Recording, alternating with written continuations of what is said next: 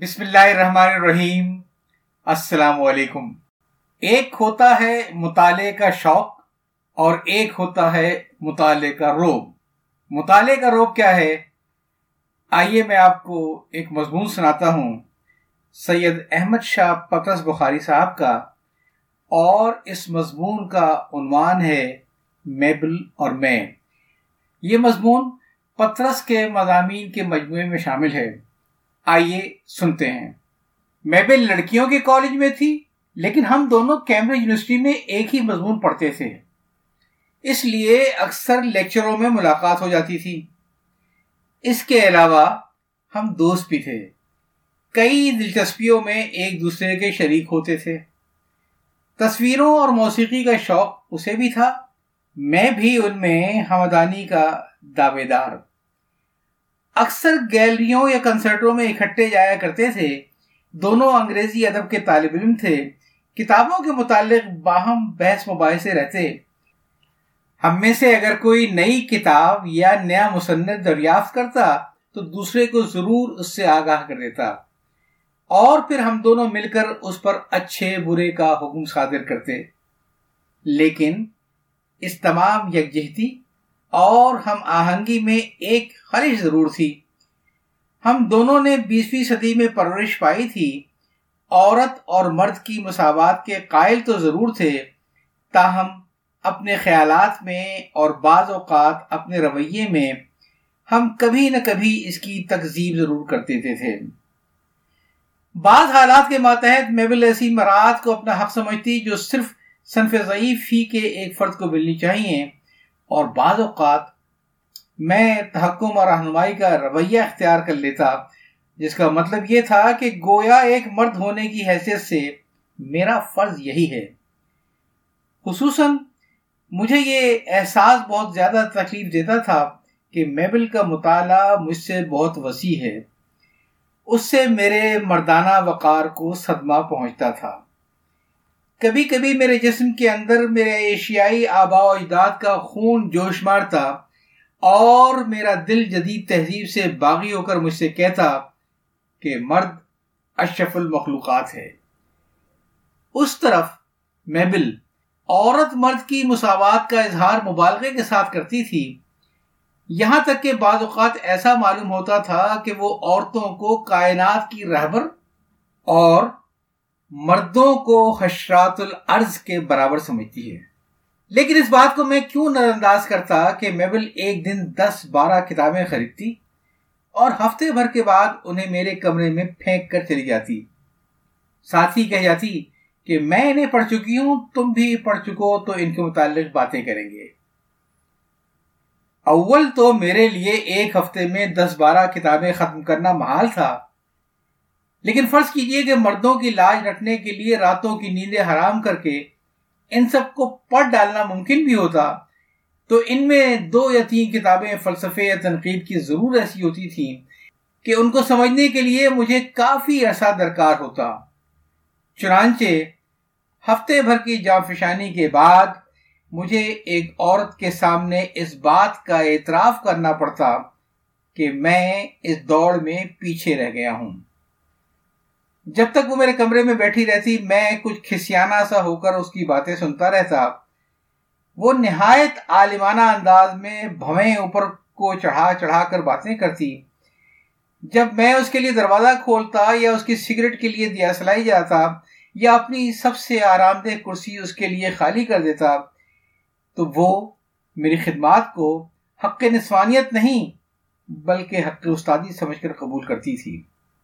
محبل کے چلے جانے کے بعد ندامت بتدریج غصے میں تبدیل ہو جاتی، جان یا مال کا اثار سہل ہے، لیکن آم کی خاطر ایک نیک سے نیک انسان بھی ایک نہ ایک دفعہ تو ضرور ناجائز ذرائع استعمال کرنے پر اتر آتا ہے۔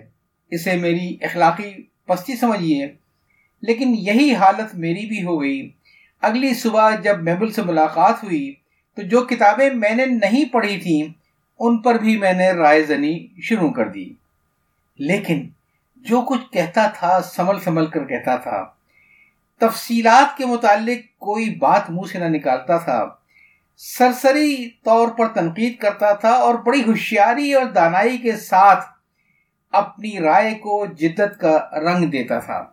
کسی ناول کے متعلق میبل نے مجھ سے پوچھا تو جواب میں میں نے نہایت لا ابالیانہ کہا ہاں اچھی ہے۔ لیکن کوئی ایسی اچھی بھی نہیں۔ مصنف سے دور جدید کا نقطۂ نظر نب نہ سکا، لیکن پھر بھی اس کے بعض نقطے نرالے ہیں۔ بری نہیں بری نہیں۔ کنکھیوں سے میبل کی طرف دیکھتا گیا، لیکن اسے میری ریاکاری بالکل معلوم نہ ہونے پائی۔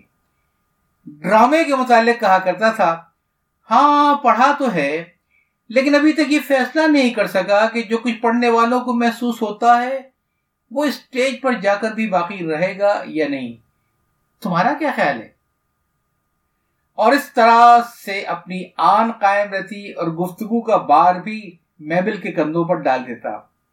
تنقید کی کتابوں کے بارے میں فرماتا، اس نقاد پر اٹھارہویں صدی کے نقادوں کا کچھ کچھ اثر معلوم ہوتا ہے۔ لیکن یوں ہی نامعلوم سا۔ کہیں کہیں بالکل ہلکا سا اور شاعری کے متعلق اس کا رویہ دلچسپ ہے۔ بہت دلچسپ بہت دلچسپ۔ رفتہ رفتہ مجھے اس فن میں کمال حاصل ہو گیا۔ جس روانی اور نفاست کے ساتھ میں ناخواندہ کتابوں پر گفتگو کر سکتا تھا، اس پر میں خود حیران رہ جاتا تھا۔ اس سے جذبات کو ایک آسودگی نصیب ہوئی۔ اب میں میبل سے نہ دبتا تھا۔ اسے بھی میرے علم و فضل کا مترف ہونا پڑا۔ وہ اگر ہفتے میں دس کتابیں پڑھتی تھی تو میں صرف دو دن کے بعد ان سب کتابوں پر رائے زنی کر سکتا تھا۔ اب اس کے سامنے ندامت کا کوئی موقع نہ تھا۔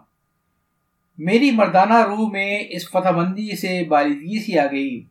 اب میں اس کے لیے کرسی خالی کرتا یا دیاسلائی جلاتا تو عظمت و برتری کے احساس کے ساتھ۔ جیسے ایک طاقتور و تنمن نوجوان ایک نادان اور کمزور بچی کی حفاظت کر رہا ہو۔ سرات مستقیم پر چلنے والے انسان میرے اس فریب کو نہ سراہیں تو نہ سراہیں، لیکن میں کم از کم مردوں کے طبقے سے اس کی داد ضرور چاہتا ہوں۔ خواتین میری سرکت کے لیے مجھ پر دوہری لانتیں بھیجیں گی کہ ایک تو میں نے مکاری اور جھوٹ سے کام لیا، دوسرے ایک عورت کو دھوکہ دیا۔ ان کی تسلی کے لیے میں یہ کہنا چاہتا ہوں کہ آپ یقین مانیے کئی دفعہ تنہائی میں میں نے اپنے آپ کو برا بھلا کہا۔ بعض اوقات اپنے آپ سے نفرت ہونے لگتی۔ ساتھ ہی اس بات کا بھلانا بھی مشکل ہو گیا کہ میں بغیر پڑھنے ہی کے علمیت جتاتا رہتا ہوں۔ محبل تو یہ سب کتابیں پڑھ چکنے کے بعد گفتگو کرتی ہے۔ تو بہرحال اس کو مجھ پر تفوق تو ضرور حاصل ہے۔ میں اپنی کم علمی ظاہر نہیں ہونے دیتا، لیکن حقیقت تو یہی ہے نا کہ میں وہ کتابیں نہیں پڑھتا تھا۔ میری جہالت اس کے نزدیک نہ صحیح، میرے اپنے نزدیک تو مسلم ہے۔ اس خیال سے اطمینان قلب پھر مفقود ہو جاتا۔ اور اپنا آپ ایک عورت کے مقابلے میں پھر حقیر نظر آنے لگتا۔ پہلے تو میبل کو صرف زی علم سمجھتا تھا، اب وہ اپنے مقابلے میں پاکیزگی اور راست بازی کی دیوی بھی معلوم ہونے لگی۔ عدالت کے دوران میں میرا دل زیادہ نرم ہو جاتا ہے۔ بخار کی حالت میں کوئی بازاری سا ناول پڑھتے وقت بھی بعض اوقات میری آنکھوں سے آنسو جاری ہو جاتے ہیں۔ صحتیاب ہو کر پھر اس کمزوری پر ہنسی آتی ہے۔ لیکن اس وقت اپنی کمزوری کا احساس نہیں ہوتا۔ میری بدقسمتی کہ انہی دنوں مجھے خفیف سا انفلوئنزا ہوا۔ مولک نہ تھا، بہت تکلیف دہ بھی وہ نہ تھا۔ تاہم، گزشتہ زندگی کے تمام چھوٹے چھوٹے گناہ گناہ کبیرہ بن کر نظر آنے لگے۔ محبل کا خیال آیا تو زمین نے سخت ملامت کی اور میں بہت دیر تک بستر پر پیچو تاب کھاتا رہا۔ شام کے وقت محبل کچھ پھول لے کر آئی، خیریت پوچھی، دوا پلائی، ماتھے پر ہاتھ رکھا، میرے آنسو ٹپ ٹپ گرنے لگے۔ میں نے کہا، میری آواز بھرائی ہوئی تھی محبل خدا کے لیے مجھے معاف کر دو۔ اس کے بعد میں نے اپنے گناہ کا اعتراف کیا۔ اپنے آپ کو سزا دینے کے لیے میں نے اپنی مکاری کی ہر تفصیل کو بیان کیا۔ ہر اس کتاب کا نام لیا جس پر میں نے بغیر پڑھنے کے لمبی لمبی فاضلانہ تقریریں کی تھیں۔ میں نے کہا میبل پچھلے ہفتے جو تین کتابیں تم مجھ کو دے کے گئی تھیں، ان کے متعلق میں تم سے کتنی بحث کرتا رہا ہوں۔ لیکن میں نے ان کا ایک لفظ بھی نہیں پڑھا۔ میں نے کوئی نہ کوئی بات ایسی ضرور کہی ہوگی جس سے میرا پول تم پر کھل گیا ہوگا۔ کہنے لگی، نہیں تو؟ میں نے کہا، مثلا ناول تو میں نے پڑھا نہ تھا، کریکٹروں کے متعلق میں جو کچھ بک رہا تھا وہ سب من گھڑت تھا۔ کہنے لگی، کچھ ایسا غلط بھی نہیں تھا۔ میں نے کہا، پلاٹ کے متعلق میں نے یہ خیال ظاہر کیا تھا کہ ذرا ڈھیلا ڈھیلا ہے۔ یہ بھی ٹھیک تھا۔ کہ ہاں پلاٹ کہیں کہیں سے ڈھیلا ضرور ہے۔ اس کے بعد میری گزشتہ فریب کاری پر وہ اور میں ہم دونوں ہنستے رہے۔ میں بھی رخصت ہونے لگی تو بولی، تو وہ کتابیں میں لیتی جاؤں؟ میں نے کہا، ایک تائب انسان کو اپنی اصلاح کرنے کا مقدمہ تو دو۔ میں نے ان کتابوں کو اب تک پڑھا نہیں ہے، لیکن اب میں انہیں پڑھنے کا ارادہ رکھتا ہوں۔ انہیں یہی رہنے دو، تم تو انہیں پڑھ چکی ہو۔ کہ ہاں میں تو پڑھ چکی ہوں اچھا میں یہیں چھوڑ جاتی ہوں۔ اس کے چلے جانے کے بعد میں نے ان کتابوں کو پہلی دفعہ کھولا۔ تینوں میں سے کسی ایک کے ورق تک نہ کٹے تھے۔ میبل نے بھی انہیں اب تک نہ پڑھا تھا۔ مجھے مرد اور عورت دونوں کی برابری میں کوئی شک نہ رہا۔ تو جناب، آپ پترس کے مضامین میں سے ایک مضمون سن رہے تھے، میبل اور میں۔ یہ بہت خوبصورت کتاب ہے اور فضلی بکس نے اس کو شائع کیا ہے اور اچھی مجلت کتاب ہے۔ اس کتاب کی جو مجھے خاص بات پسند آئی ہے وہ یہ کہ ہر سادہ سادہ مضمون کے اندر بھی جتنے بھی مشکل الفاظ آج کل کی اردو کے لحاظ سے ہیں، وہ اس میں حاشے میں اس کا مطلب بیان کر دیا گیا ہے۔ اس لحاظ سے یہ کتاب بچوں کو تحفہ دینے کے لیے بڑی بہترین کتاب ہے اور اس سے اردو بھی بہتر ہوتی ہے، لکھنا بھی بہتر ہوتا ہے۔ اس کے ساتھ ہی میں یاد چاہتا ہوں، اللہ حافظ۔